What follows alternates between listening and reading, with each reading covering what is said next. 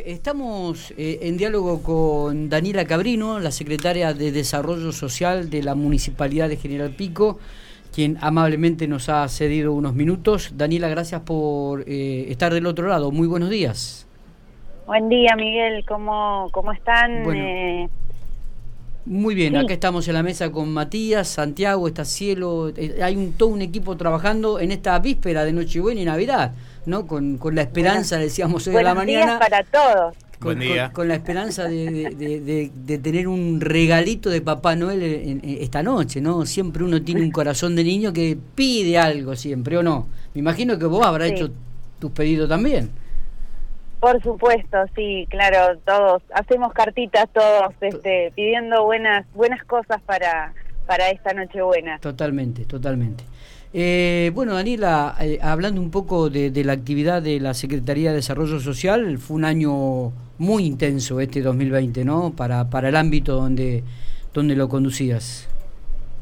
Fue un año intenso y fue un año de, desafíos y de aprender cosas nuevas porque eh, hace, hace unos días charlábamos con, con todo el equipo de trabajo y digamos, ninguno concebíamos lo social sin, sin el contacto con la otra persona, ¿no? Claro. Y, y la forma de cuidarnos en esta oportunidad era mantenernos lo más lejos posible. Entonces, pensar en una estrategia de trabajo en donde uno pudiera seguir estando cerca, pero no tan cerca desde lo físico eh, y, poder seguir acompañando a la, a la, vecina, al vecino de General Pico, la verdad es que ha sido todo un desafío para nosotros. Eh, por sobre todas las cosas, además porque en estos tiempos en donde se ha trabajado tanto en la virtualidad, a veces nosotros trabajamos con una población que no tiene acceso a determinadas cosas o que se le complica un poco más, entonces, bueno, ha sido ha sido todo un desafío para nosotros, pero pero el balance ha sido bastante positivo en ese sentido. Y dentro de este balance, este, contanos un poco algunos detalles de lo que ha brindado la Secretaría de Desarrollo Social al, al ciudadano, a, la gente que piquense, aquel piquense que realmente necesitó su ayuda. La verdad es que para nosotros este año obviamente la prioridad fue la seguridad alimentaria desde un principio este, después fuimos anexando algunas cosas, pero en un principio ha sido la seguridad alimentaria. eh, veníamos con la buena noticia de principio de año de este, las 1.800 tarjetas alimentarias que se habían entregado y que eso de alguna manera también este, acompañaba ampliamente la, la, la situación de crisis económica por la que veníamos atravesando. Eh, y bueno, la verdad es que después surge todo esto, esta pandemia y demás, entonces pusimos todos los esfuerzos en eh, acompañar en ese sentido. Eh, nos encontramos con la situación de que muchas de las actividades que nosotros llevamos adelante, como eran los CDI, como eran los comedores, no podíamos seguir trabajando eh, como se venía haciendo entonces eh, empezamos a pensar en otras alternativas y sobre eso se trabajó y se fue reforzando lo alimentario con bueno con la entrega de mercadería, pero pero no la pensamos solo desde la entrega de mercadería tradicional en los productos secos, sino que lo fuimos reforzando con frutas, con verduras, con carne, para que para que todos y todas tuvieran acceso a, a cuestiones básicas y mínimas de alimentación, ¿no? Está. Eh, si tenemos que hacer un número casi llegando a fin de año, ¿cuál es el número que el municipio, en cuanto a bolsones eh, de comida que ha entregado durante este 2020? ¿Tenemos algún dato estadístico? Sin, contar estas últimas dos semanas, se entregaron aproximadamente 24.000 eh, módulos alimentarios. Importante, ¿no? contar estas últimas dos semanas, que se entregaron algunos cuantos más, eh, y a su vez los reforzamos este mes de diciembre, los reforzamos con algunos productos navideños, como para que como para que no falte, aunque sea un pan dulce en la mesa de, de, de, todos y de todas las vecinas de General Pico, ¿no? ¿Esto modificó sustancialmente el presupuesto del área, Daniela? Para este año hemos incrementado un poco más, teniendo en cuenta esta situación que pretendemos sostenerla, esta que tuvimos este año, pretendemos sostener y mejorar, claramente siempre hay para mejorar, ¿no? eh, y a su vez, eh, bueno, nada, pensando también en todo lo otro que va a venir, que tiene que ver con, con, este, con los cortes de servicios básicos, con los cortes, los desalojos, con, bueno, también no estamos previendo todo ese tipo de cosas, entonces en ese sentido sí, obviamente el presupuesto ha incrementado un poco en ese sentido. ¿Y, en este sentido ya han comenzado a recibir eh, vecinos que se han acercado ante esta inquietud de los futuros cortes de servicios básicos? Sí, mira, eso ha, ocurrido a lo largo del año. Hay gente que en realidad se encontró con la situación de no poder pagar algún servicio y la verdad es que le resultó una situación desesperante. A otros a lo mejor no tanto, pero que claramente a medida que la deuda se va acumulando, este, la gente empieza a necesitar poder poder cerrar este cerrar esas deudas y, que lo preocupa muchísimo. Así que en ese sentido sí tuvimos eh, a lo largo de gran parte del año hemos tenido este, solicitudes. Sí, la, la inquietud, el, problema que hemos tenido este año es que nos hemos encontrado con la falta de banco en algunos aspectos.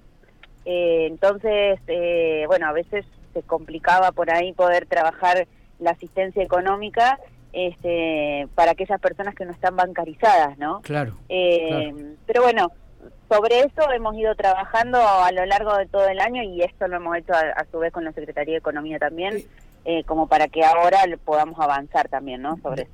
Daniela, ¿hay alguna idea, algún proyecto eh, para amortiguar esto que se va a profundizar en el 2021? ¿Se ha hablado algo en el municipio? ¿O alguna tarjeta municipal que surja? Eh, no sé, ¿alguna idea que, que, han ido este, trabajando juntamente con otras secretarías? En realidad lo que nosotros venimos trabajando y particularmente con lo que tiene que ver con, con este con las deudas y demás, eh, lo que se está trabajando es en conjunto, por, ejemplo, con la cooperativa, con Corpico, digamos, se viene trabajando a ver eh, de qué manera podemos pensar en algún plan este, que, que, se puede, que pueda mitigar, digamos, eh, la cantidad de familias que, que hoy por hoy están, están con, más de tres boletas de luz adeudadas.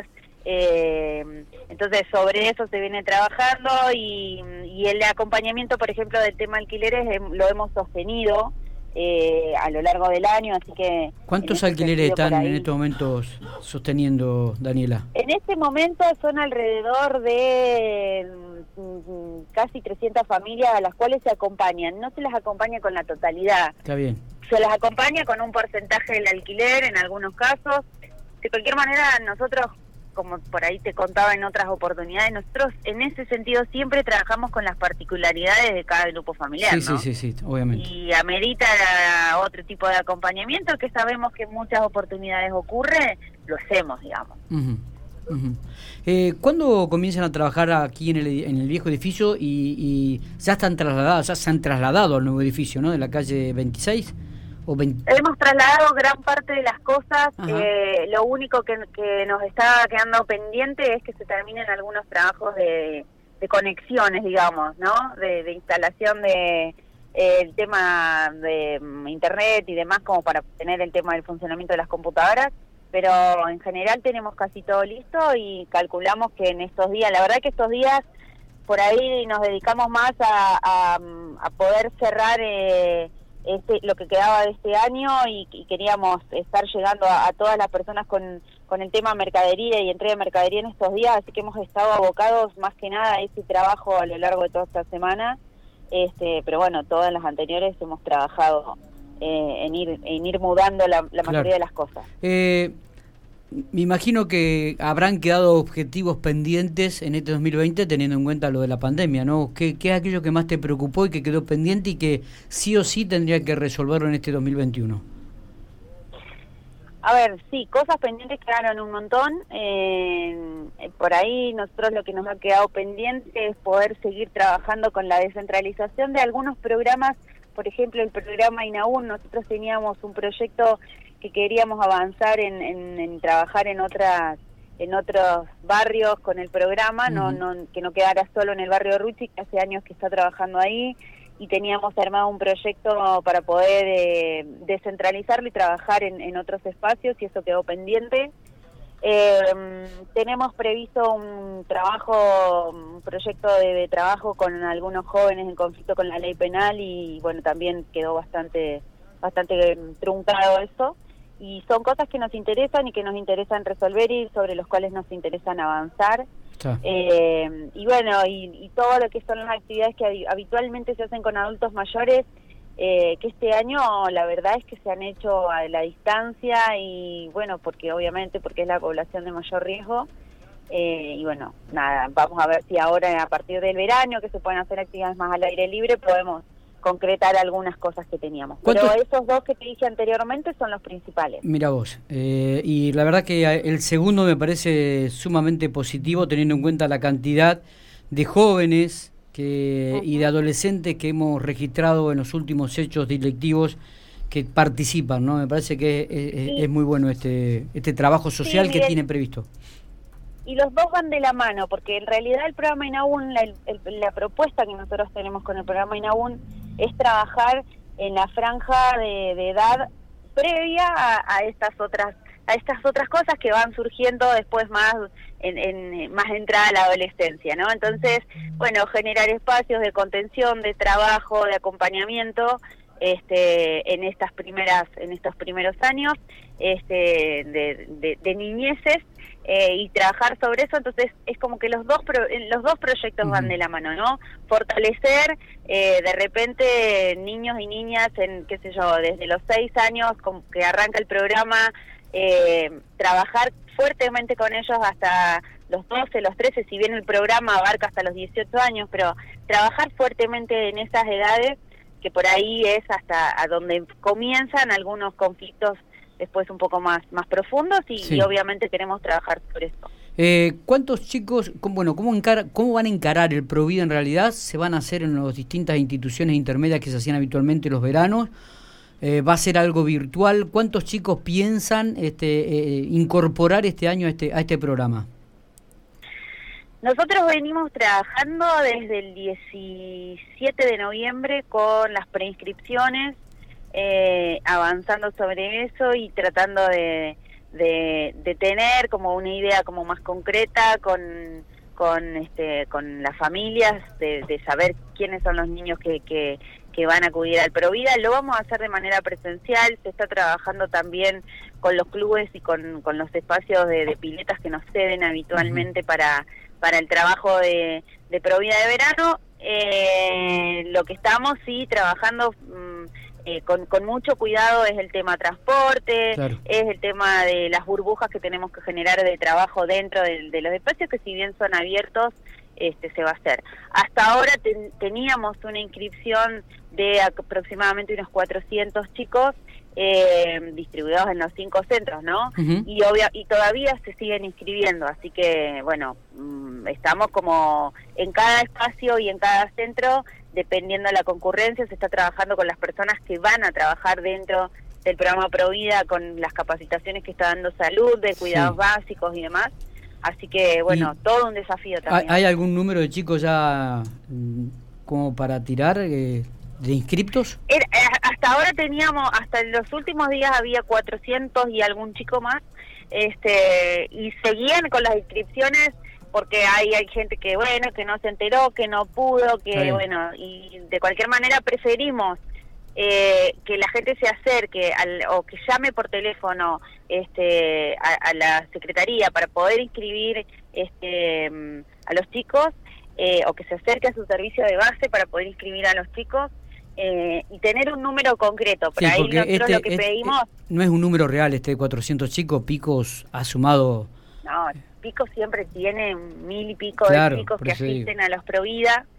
Pero también hay gente, nos hemos encontrado porque, a ver, en octubre quisimos hacer un, cuando cuando reabrieron los jardines maternales y, bueno, a nosotros nos pareció importante poder abrir los, centros de desarrollo infantil con los que nosotros trabajamos habitualmente, porque, bueno, porque también es un espacio de más allá de, del espacio de que le pueda servir a, la mamá, al papá para, para poder dejar a los chicos y poder ir a trabajar bueno, es otro espacio también de, acompañamiento en el desarrollo y la verdad es que nos encontramos con que había muchas familias que, les daba un poco de miedo poder llevar a sus niños a alguna actividad. Y, sí, Entonces, eh, Claro, entonces bueno, por eso también nos encontramos en, en esta situación en donde a lo mejor no todos este, están dispuestos a todavía participar en algunas actividades, ¿no? Seguro. La última de mi parte, Daniela, eh, hay, hay un tema también delicado dentro de la Secretaría de Desarrollo Social que es el, el, servicio de los servicios sociales, ¿no? Equipos de trabajo conformados por profesionales. ¿Cómo, ha trabajado? ¿Qué, ¿Qué evaluación haces del mismo? ¿Cuántas familias han visitado? ¿Qué análisis realizarías? Nosotros, eh, eh, bueno, este año de cualquier manera lo que se hizo fue la atención dentro de los barrios. Sí, lo que hicimos fue, por ejemplo, teníamos 1.800 familias que estaban siendo beneficiarias de este, viandas. Bueno, tomamos la decisión de visitar una por una, de poder hacer una evaluación de este, cuál era la situación real de la familia, qué tipo de acompañamiento estaba necesitando. Eh, así que esas, estas familias se, se, visitaron todas eh, y después eh, las distintas situaciones que fueron llegando que, que necesitaban este, otro tipo de acompañamiento también se fue a visitar. Lo que pasa es que también nos manejábamos con este inconveniente de que, bueno, el ir a una casa implicaba también una serie de medidas de seguridad, no todo el mundo quería que, que por ahí que el equipo técnico pudiera ingresar en su domicilio. Eh, y está sumamente aceptado y permitido y es lógico. Eh, así que bueno, la verdad es que fue como un poco complejo en ese sentido. Siempre tratamos de tomar todas las medidas de seguridad y de nada, de atender a todo el que, lo necesitaba y si hacía falta ir hasta su casa se hizo y, bueno, sobre eso se trabajó. Los servicios sociales de base atienden mucha cantidad de gente por, por semana eh, hasta ahora nosotros tenemos solo descentralizado eh, lo que tiene que ver con lo social, pero la idea es poder avanzar en, en otros beneficios y en otras cuestiones del municipio que en realidad lo único que hacen es evitar que el vecino tenga que estar moviéndose para todos lados para hacer trámites y podamos llevarle los trámites a su barrio. Perfecto. Así que eh, sobre eso vamos a trabajar. ayer este, le pedíamos a Alberto Campo, el secretario de mm. Servicios Sociales, que evaluara un poco, ¿no? Con un puntaje, así como diciendo, bueno, el trabajo de, de la Secretaría. De 1 a 10, ¿con, ¿con cuánto te evaluarías, Daniela? Ay, vos deciste, bueno. no, yo creo, yo creo que podemos, yo, yo, te, yo te diría que no, me pondría, un, en ese sentido, le pondría a la Secretaría de Desarrollo Social un 6. Pero, eh, eh, ¿por qué te digo? Porque por todas estas cosas que nos quedaron pendientes que que si bien tuvo que ver con otros factores que, que no, no son necesariamente eh, eh, cuestiones de la Secretaría, sino que tiene que ver con el contexto. Yo pondría un 6, eh. estamos aprobados, hemos hecho mucho trabajo a lo largo del año, pero creo que tenemos muchas cosas más para seguir haciendo. Bueno, te cuento que ayer eh, Alberto Campos dijo, me pongo un 5, digo, epa. Dice sí, porque, porque también dice como vos, ¿no? Este, tenemos mucho margen todavía como para seguir trabajando y sería muy imprudente ponerme una nota más alta. Pero bueno, bien, bien, por lo veo por, lo visto la intendenta lo ha disciplinado bastante con respecto a, la nota. Dijo, muchachos, hasta acá. Pero bueno, no, está bien, está bien. Siempre, siempre nos remarca que siempre hay más cosas para hacer. Totalmente. Eh, nunca darse por satisfecho. Cuando uno se da por satisfecho y no, no puede mirar que tiene más cosas por hacer, eh, está en problema. Daniela, te agradecemos muchísimo este tiempo. Ha sido muy, muy explícita y en los datos y en, también en la evaluación del trabajo de la Secretaría de Desarrollo Social desarrollado este, a través de, este 2020 con una pandemia que no la esperaba nadie y que indudablemente modificó conductas, trabajo, planificación, alteró absolutamente todo. Así que muchas gracias y a seguir laburando. No, Miguel, muchas gracias a ustedes, gracias por acompañarnos además a lo largo de todo este año porque han sido, los medios han sido este, sumamente importantes para poder eh, hacerle llegar a la gente que estaba dentro de su casa toda la información y que supieran lo que tenían que hacer y lo que no, y para dónde ir y para dónde no y demás. Así que el agradecimiento también de parte, en mi caso, para con ustedes, este, y bueno, y la salutación para ustedes y para todos los que los rodean y para todos los que, los que están escuchando, que esperemos que de a poquito las cosas vayan mejorando. Abrazo grande, muchas gracias. Y gracias a ustedes. Y felicidades.